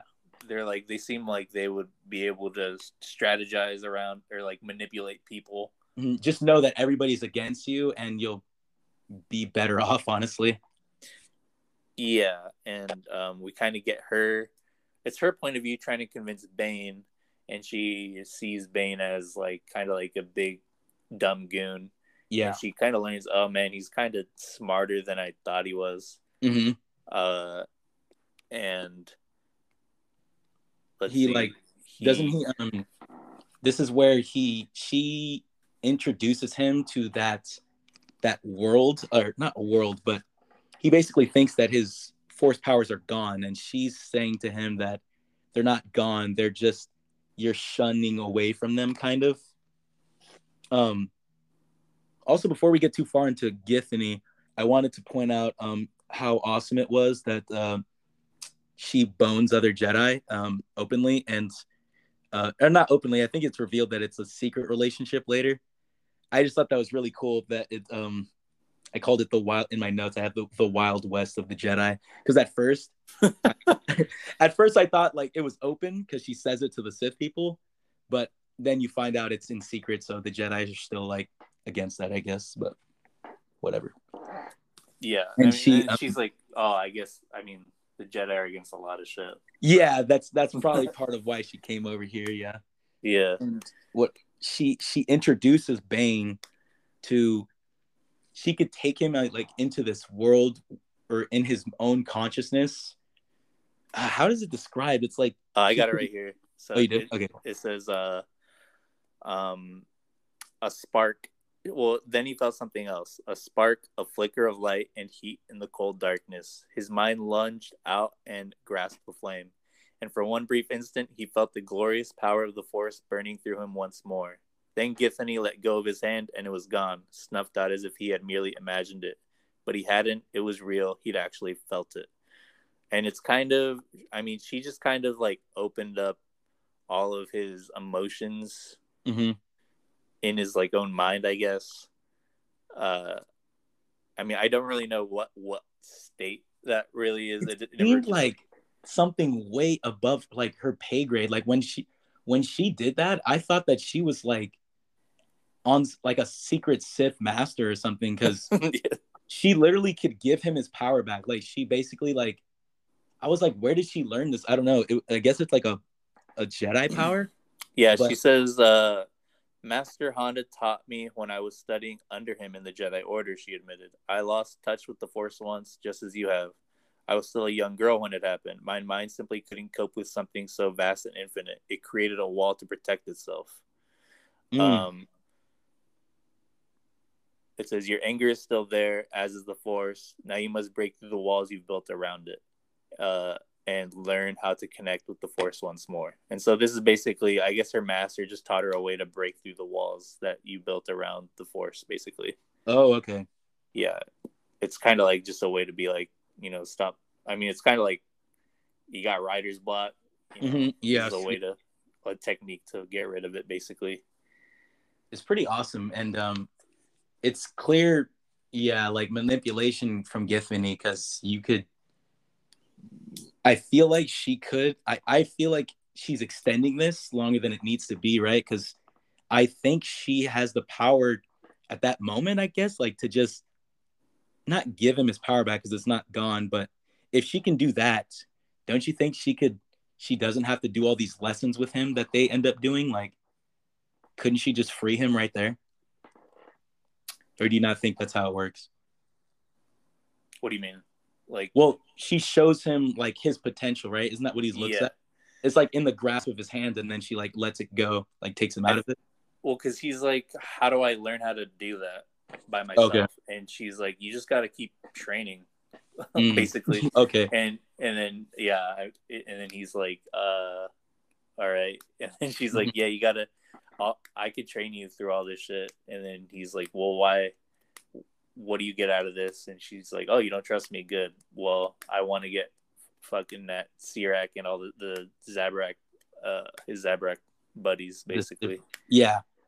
Also, um, this conversation is kind of like you get the reverse of it later. I, we'll get to it, but like I think it's cool how um it's Githany being like, ah, good, like you're not like stupid, like you know that people have ulterior motives or like trying to not lure him to say things that she likes him to say, but um, make sure that he's asking good questions. Like he's not a complete buffoon. I think is what she likes. She would prefer that, I guess. Like maybe yeah. she prefer him to be a complete idiot, but I think she likes that he's not. And that later is kind of like reversed. I think. Yeah, and um, I guess the last thing about this conversation is like um, they're just kind of like, I'll scratch your back, you scratch mine. Uh, I really like this part uh, where it goes back to the uh, barkeep, uh, mm-hmm. where he tells him, in the end, each of us in this is uh, in this is alone. The survivors are those who know how to look out for themselves, and that's kind of what she says to him here. It's uh, mm-hmm. it's like besides, I don't care what the masters think. In the end, those who survive are the ones who look after themselves. So yeah, like, it is cool. Yeah, um, because later on, I think Bane like is glad that she thinks that certain way because when he starts verging away from like the brotherhood beliefs, that's what gives him hope that she can join him. I think. Yeah. Because she still she thinks like a to him, she thinks like a true Sith, like not this whole brotherhood um, equality kind of thing. Mm-hmm. Be a rule of two, selfish. Rule of two, yeah. Like yes, we'll get to that. Yeah, and um, and then she leaves, and uh, we got more see where he's watching her, looking at looking at her ass and stuff. Oh yes, of course. Bane is a complete. He's he's whatever. I think he. I think um. We, just get a lot of. It's just like uh, I don't know. We get this stuff in like, uh, I mean, another series, uh, Wheel of Time, where mm-hmm. a lot of female characters. It's like it describes their bosoms Yes, like... I, I, was gonna say like it, it it's in Star Wars. It's like uh, you're expecting kind of more, not more tameness. It's not gratuitous. It's just like she's like the only female character, and they're talking about her like like wow, we're talking about calling her the Githissy, but I, I have no right to say this. But like they're just like the first time she shows up, it definitely just points out how all of her curves are like um like in these loose clothes you could still see them basically like like when she was in the Jedi robes when you first see her. Yeah, and, there's there's definitely certain Star Wars books that are aimed towards like younger boys where it's mm-hmm. like uh um another uh series is the first four Rogue Squadron books. The X-Wing oh really? Books. Uh, the Michael Stackpole ones he he aims us specifically for young boys, and it, it does that. Uh, especially the first one is like especially uh, egregious. Uh, mm-hmm. You know, to the point where the main character Corran Horn, like everyone calls him Corran Horny, because dang, he just cold. sees he sees everybody, every female character just in that light. So, mm. well, one yeah. thing that's cool though, like this is maybe like the best side of it, but like I like character descriptions. Like, like they describe her a certain way, and I mean, it could have probably been done differently. I don't think it's bad. It's just like I see who you're aiming at, you know. But I had an exact um, idea of what she looked like based off these descriptions because um, they call they say she has like bronze kind of skin and green eyes, black hair, like raven hair. And have you ever seen the show, the old Teen Titans show? Uh, yes, the yeah, the, the one on, the Cartoon, one on Network. Cartoon Network. Yes. Yeah. There's an episode where Starfire, um, her sister, uh, shows up, and her name is Blackfire. You remember this episode? I'm like on a, I'm I'm going tangent right now, but no, like Okay, well, she has like bronze skin, and I'm pretty sure her eyes are green too, but and black hair. So I I just imagine like basically her, but with like a cool cape, like a cool Sith cape.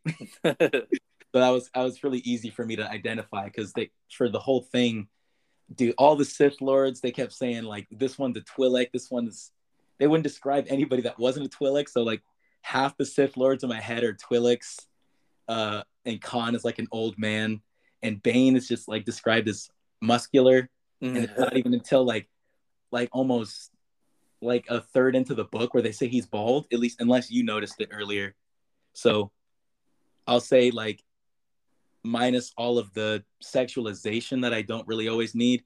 Um, they said what color her hair was, uh, her eye color, and her skin. I I like that. Yeah, descriptions are good. I mean, yeah. the have you have you looked up any like actual like uh art like I it's hard to tell which ones are official or not, but yeah, I, I think you know what I mean. Like, yeah, I think I know what Bane is supposed to look like. Yeah, it's pretty hard to tell, to be honest, especially with like old legend stuff. Like, oh, there's yeah. like very few character designs for anybody, and it's almost I mean, sometimes scary to look them up because I mean, when you saw when I saw how Meetra Surik looks like in Old Republic, I'm like, nope, nope. she looks like the blonde lady I play as in KOTOR too. Yeah, no way. um, Why do we always choose the same Kotor preset? It is like only two. Lady? There's only two good looking like character designs. yeah, the, like I like. The there's so many like where I want to pick somebody else, but then their hair looks stupid. like I don't yeah. know. You don't want to be playing as that oblivion like ogre looking motherfucker. Oh lord, yes. All right. Uh, um, uh, yeah. So back to his training. He so she agrees to train him in the ways of the Force, teach him all that all that shit, and then he secretly goes to Master Kas'im, begs him to train him in lightsaber combat, uh, secretly, mm-hmm. and he doesn't tell either of them about it because he's like, yeah, they're both trying to use me for their own purposes. I mean, Kas'im Kas'im's less, uh, self, less more selfless, a little bit more selfless. But he's like, it's still good to have, you know, you know, your secrets and shit. Your secrets, yeah, you want to keep the, all your secrets close. In the Sith Academy, so, um, and as as he does that, you know, he's training, uh, in the archives uh, by himself also, and he's mm-hmm. kind he's kind of learning up. Back learning how he used up. to be. Yeah, exactly. And through that, he kind of starts to you know suss out like, oh, maybe this Brotherhood of Darkness thing is not the way that the old Sith used to be in, or that we're supposed to be. Oh yes. Also, um, the the archives. I don't think we've said it this this time, but uh, the archives, all the stuff they have is this stuff's been ran through already. Like there's only a little bit of scrolls and like some books, but there's no hardcore like Sith Yeah. holocron or anything. Like, Nothing that's gonna teach you anything crazy, but it's Yeah. like more history stuff. it's basically the history of them losing because the reason that nobody reads the stuff is because they're like, well, obviously the methods of the old Sith didn't work. They never won. They never beat the Jedi. So, Yeah. um, it's worthless, basically. Yeah, and he's kind of like, nah, that this seems like the way to go. Mhm. These new motherfuckers are on something else. So, um, this goes on for a while. All this training. Uh, then we go to Bane challenging Sirak. Uh, so Bane challenges and defeats Sirak, denounces his alliance with Gith- Githany, and leaves to look for information, but comes back empty-handed. So, um, Before the see- fight, though, uh-huh. I like that um, in the writing. I, I also like that it describes him continuing to act as if he's weak while he's being trained by the two separate people. Oh, in classes and stuff, right? Yeah, he acts he acts meek and like like he'll like when people are walking past him, like he acts afraid, puts his head down, his hood, like to look, you know, it's just a part of that whole Sith thing. Like, don't give away all your secrets. Also, if you're planning your revenge, make don't make it look clear that you're planning your revenge, right? So yeah, um yeah he he continues to look like um a loser that everybody expects him to be uh after getting his ass handed to him by Sirak and then they you know that rematch comes up yeah. The rematch is really satisfying because Mhm. it's just like him getting him just beating his ass, and and how does he let him he like tires him out but he does the Muhammad Ali on him like yeah, um he makes him basically run out of moves to use and he's Uh, like, so the- it describes that Sirak is basically he's never been in a fight for too long since because he's, he's so the good. best Yeah, and so he's not gonna do good in an endurance fight, Mhm. and Bane just kind of like yeah, like he said, kind of rope tires him out. him yeah Yeah. Um, and how does he beat him? He just Ooh, I'm trying to remember. I I thought he like all I remember is that when he beats him, he says something to him like uh where's my dang I, I can't I don't want to waste too much I can't find it actually. He like doesn't he have him like on like a cliff or am I thinking of the Lumia fight? Wait, no. no, you're not. I, everything involves a cliff, I can't remember. Um, but after that fight, how does he beat him? Um, doesn't he hit his hand and he drops his lightsaber, or is that the first time they fight? I think he just cracks him. I mean, Yeah, yeah, he, I mean, it, it, pretty it bad, and then it even points out how like, because um, oh, we didn't point out we didn't point out how Githany is in this crowd. Um, Gi- because remember, Githany's plan is to defeat Sirak. Mhm. and so um, she's basically uh, wor- like hopes that he gets the idea that he should kill Sirak in this fight, but Sirak does not um, get killed in this fight. Like he he beats him, and it shows that he's about to. This is how it ends. I remember he's about to strike him, and then um, he's he is about to strike him, and then he hesitates on purpose to see if Kas'im will stop him and then right after he hesitates, then Kas'im stops him, yeah, um, which is the opposite of how the first fight went because uh, Sirak was walking up to him like to kill him, and then Kas'im stops him from killing him. So Sirak wanted to kill Bane, but Bane did not want to kill Sirak. yeah. And then- you're you're right. I went back and looked, and he uh, he just kind of smacks him in the hand, and Oh, does he? Okay, yeah, yeah, yeah. He just he just defeats him like like a proper duel, I guess. Yeah. Get me And- mad. he gets taken down to the med center and um I really like how it describes later on Sirak waking up uh Yeah. in the med center and Mhm. he's by himself and he's just like oh man this is what happens when you, When you lose, lose. as a Sith you're just alone yeah. um and, and then I think it's like oh you're actually always alone as a Sith like Yeah. you're never you're never you can never rely on anybody but yourself so Mhm. They describe his his siblings, his brother and sister, as like literally inseparable from him. Like they never leave his side. And then yeah, after he loses, even they're gone. yeah and uh, it reminds me of a quote from the Revenge of the Sith novel, but we haven't gotten there yet. So Oh dang! I was gonna hear. I'll, I'll bring it up. if it's bring it another made-up line that's not in the movie, bro. No, I was kidding.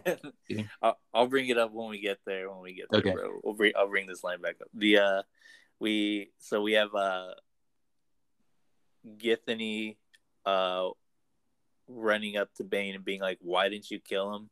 And he's just like, um, What does he say? He was like, "I'm." he's just like, "No, that's I. He he beat me, sent me to the back of the tank. I did the same to him. That's it.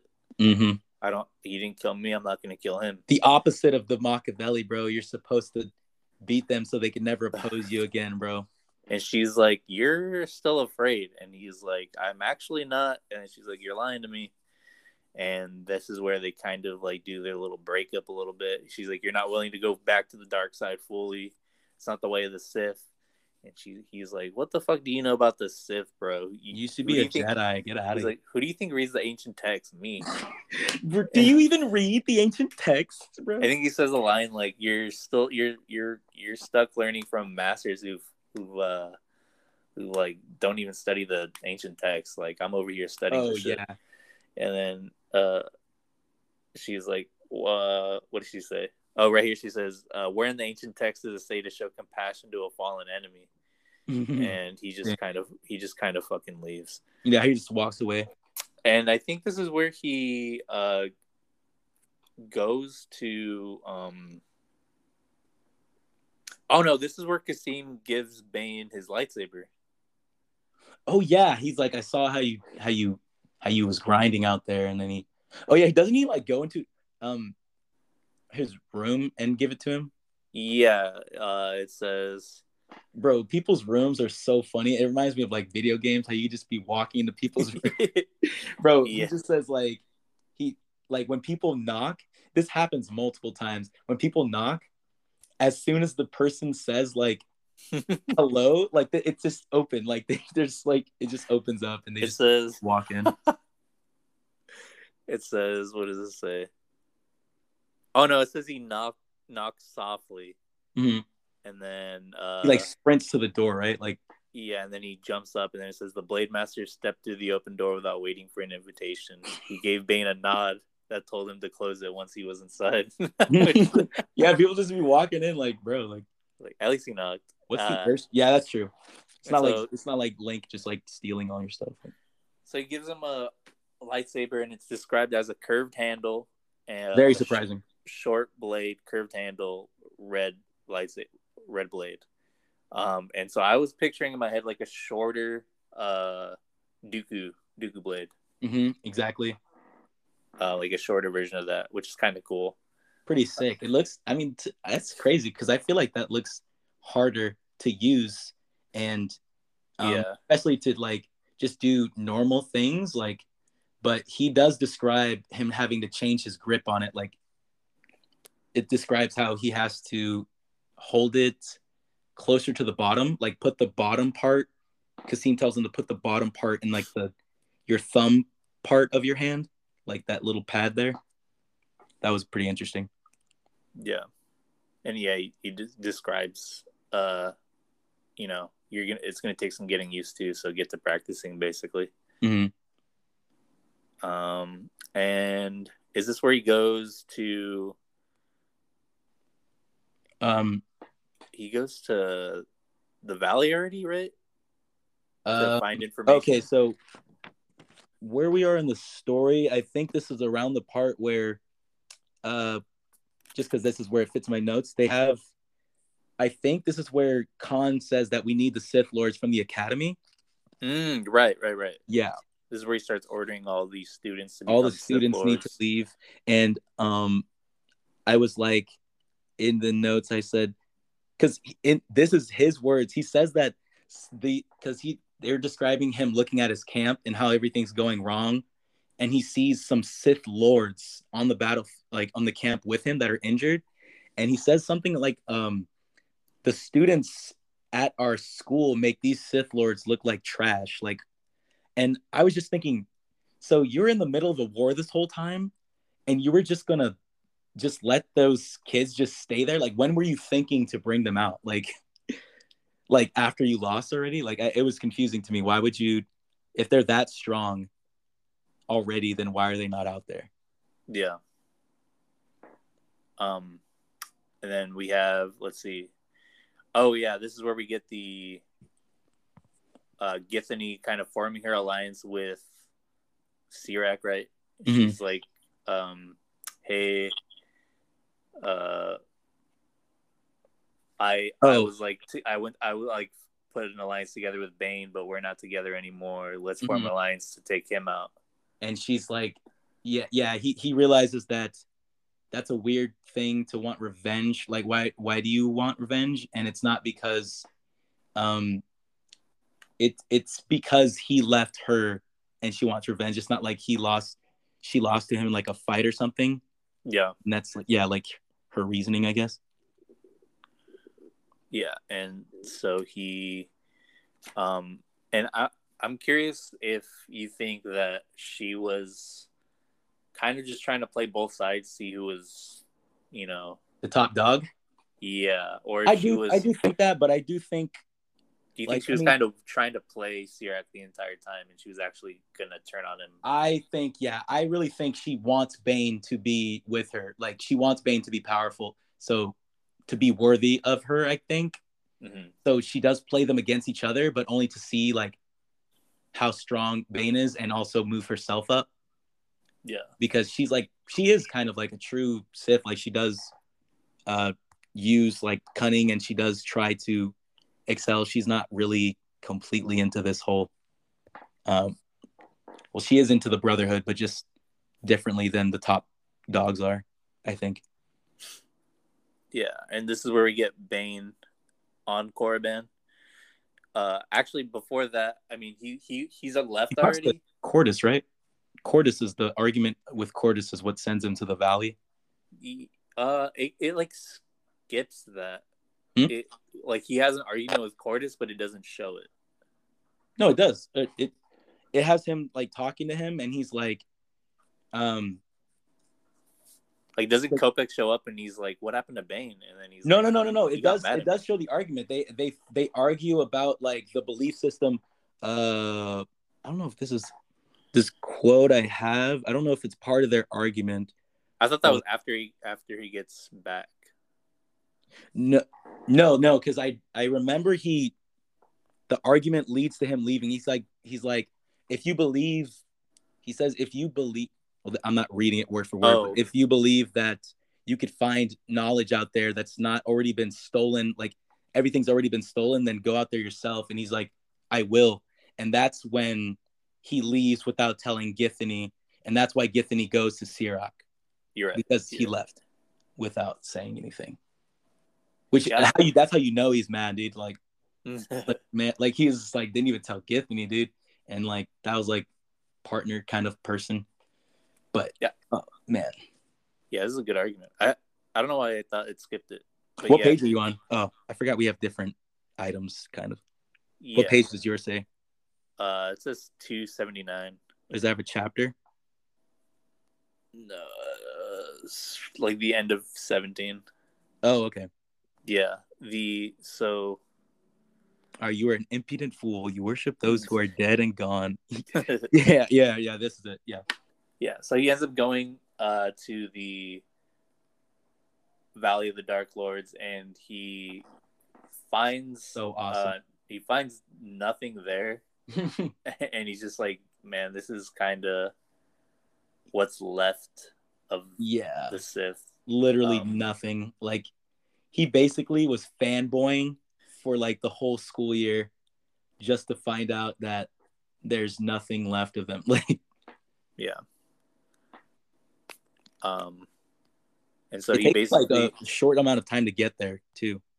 yeah, because it's like it's like right outside the city. It says, and Mm. here it actually gives the city that they're in a name, and this is the only time it ever receives a name. You remember what I- it was called? No, it, it describes him like uh, it's like when he leaves, like when he's making his entrance to the valley and he's leaving the Okay. academy. Okay. Um, let me see. but yeah, it, it's the only instance where it describes the city, and it doesn't say it anywhere on like Wikipedia or anything, which is What? Really? weird. Yeah. Oh my god. Um, Um, which just, just goes to show you like Wikipedia is not all the time reliable, but yeah, not really.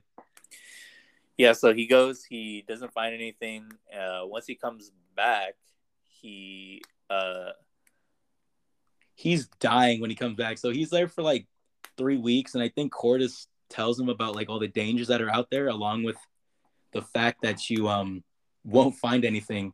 It Yeah. describes on his way back how dang, I can't remember how, how long, but him getting there was like short.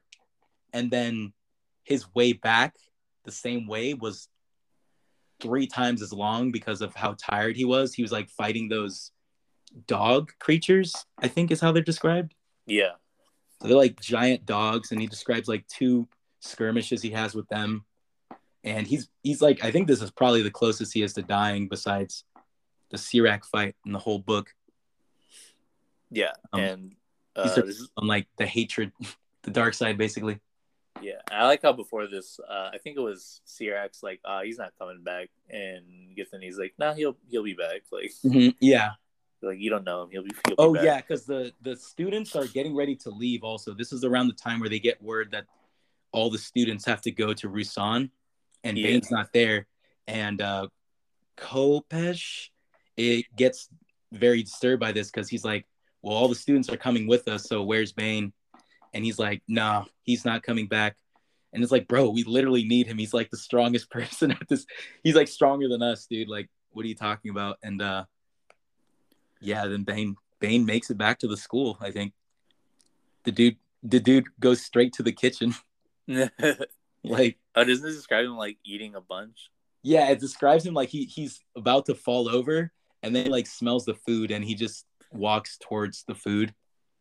And um, I think he like he falls asleep, and then he gets two visits. One from a teacher, is it Kas'im?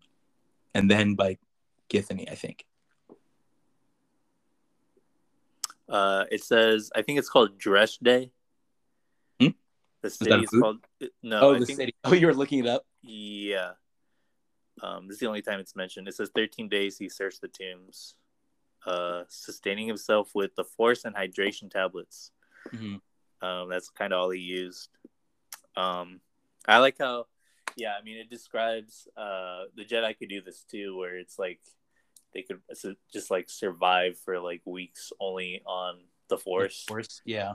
Uh, I think J- uh, Luke does this in the Thrawn, the original Thrawn trilogy, where Really? he's yeah he's kind of out in the middle of nowhere, like no one's gonna rescue him, so he's like kind of trying to survive in space. and he does say at one point bane he's like i could do that if i wanted to like um just wait here but nobody's coming for me so like I, he says he could put himself into like a kind of like a coma state Yes, but he knows that nobody's coming for him so he has to keep going yeah. Um, I think yeah, I I think the Thrawn trilogy is the first time that happens, and so maybe they got it from there. that's kind of cool actually Yeah, because I know like old legend stuff, they always takes like powers from each other, like, yeah true which is pretty cool. like, Um, how, like- Yeah. Um, and so he eats the food he knocks out yeah, and uh, I think it's Qordis that comes into his room, right? And he's okay. like, "Hey, uh, you're a you're a Sith Lord now, bro." And he's like, "Oh yeah, like I don't really care. Fuck your fucking Sith Order, dude." then he gives him the crystal right Yeah, he's like, "Here, take a, a crystal." Like he's like, "I already have a lightsaber." He's like, "Well, this one's better because it's this one's better He says it's synthetic, so it's better. It's better Mhm. than organic shit. Mhm. And um, and then he leaves. I really like how they did this. He's like, "Yeah, you're a Sith Lord, dude." And Bane like go, get, goes out of his room, and I think it's is it Githyn here where she. Like, comes in later and she's like, "Yeah, they made everybody a Sith Lord because they're gonna." and that just dude i'm sure that just irks him so much because he's just like bro like there should not be this many sith lords anyway like yeah, i think when he when he tells him you're a sith lord now he's like i don't even care like i'm you're Yeah. these are not real sith lords he's like, "I don't give a fuck about you guys." Mhm. Um, and he has like a confrontation. Like they're all they're all like packed up, suited up. He walks up to uh Qordis and he's like, uh, yeah, fuck the Sith Order, fuck the Brotherhood. I'm Darth Bane, bitch. And Oh, is this when like- he says that?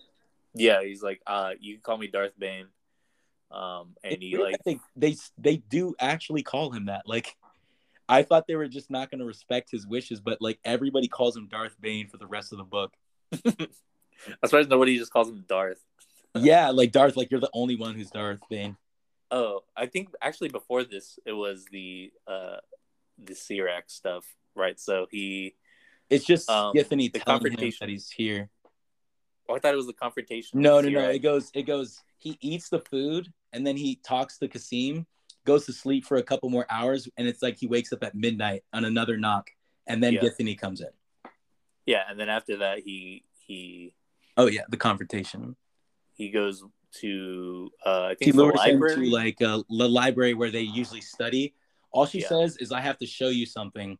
yeah, yeah, and- and, he, I think he kind of He kind of knows something. No, actually, I think he, I think he was caught unawares. Actually, dude. Like, Uh, yeah, I think by Sirak, right? Yeah, like he, he didn't know that, um, that was gonna happen. So Sirak ambushes him along Right. Githany. The door closes right behind him, and then, uh, so you know, all the students became Sith lords. So Sirak and his siblings pop out with uh, uh, sabers. And Also- he doesn't have his lightsaber, right? He does not have it. So, um, dang, how does the scene go? Because it was so awesome. It's it's like uh they all have their sabers ignited, and Sirak is like, "All right, Githany, fucking take his ass out," and then Githany like uh tosses Bane his lightsaber, Mhm. and uh No, but it's after they- he like says something, right? He says like, because she was testing him to see um how he's going to react to her betraying him. Um. Ah man, I am Darth Vader. You're a student of this game. No, no. So this is the Qordis thing. Don't go, Blade Master. Dang, it must be in part three of the thing. Um. Is it at the end of chapter twenty-one? Yeah, it's just it's just mainly him just convincing her like, you know, you want to side with me, like yeah, like you you, you don't want to be with this punk basically, and hmm Like he has to use. Does he say something like you? He has to beat me with three people or something, and um, that makes him weak. Basically, using the fact that he believes in like power of like the one um, against his multiple like Sirak's gang fight, basically, and um, she throws him his lightsaber, and he they proceed to also to point out Githany has a a, a light whip yeah, which was another thing that I was kind of just like, are you just doing this because she's like the only girl here? Like, like yeah, Lumia has a, a, a light whip from the uh, Legacy of the Force books. It's like, come on, like, why does she have to? This this weapon is, and they never try to do anything with like, oh, like it takes more skill to use this or something. Also, uh, real quick to point out, I think we're, I think this recording goes up to two hours. Oh yeah, yeah, yeah. Uh, we could we could do uh part two. Okay, okay. So maybe we should end it right here and then just try to connect them together. Uh, yeah, we'll we'll end it here with um with the uh the The, Sirak. the fight between Sirak and Bane. Yeah, and we'll uh we'll start part two off uh with that. So Okay, uh, cool. all right, We'll be back. bye thanks everybody for listening. Uh, this has been part one of why must love fade. Uh, thanks for listening. Peace.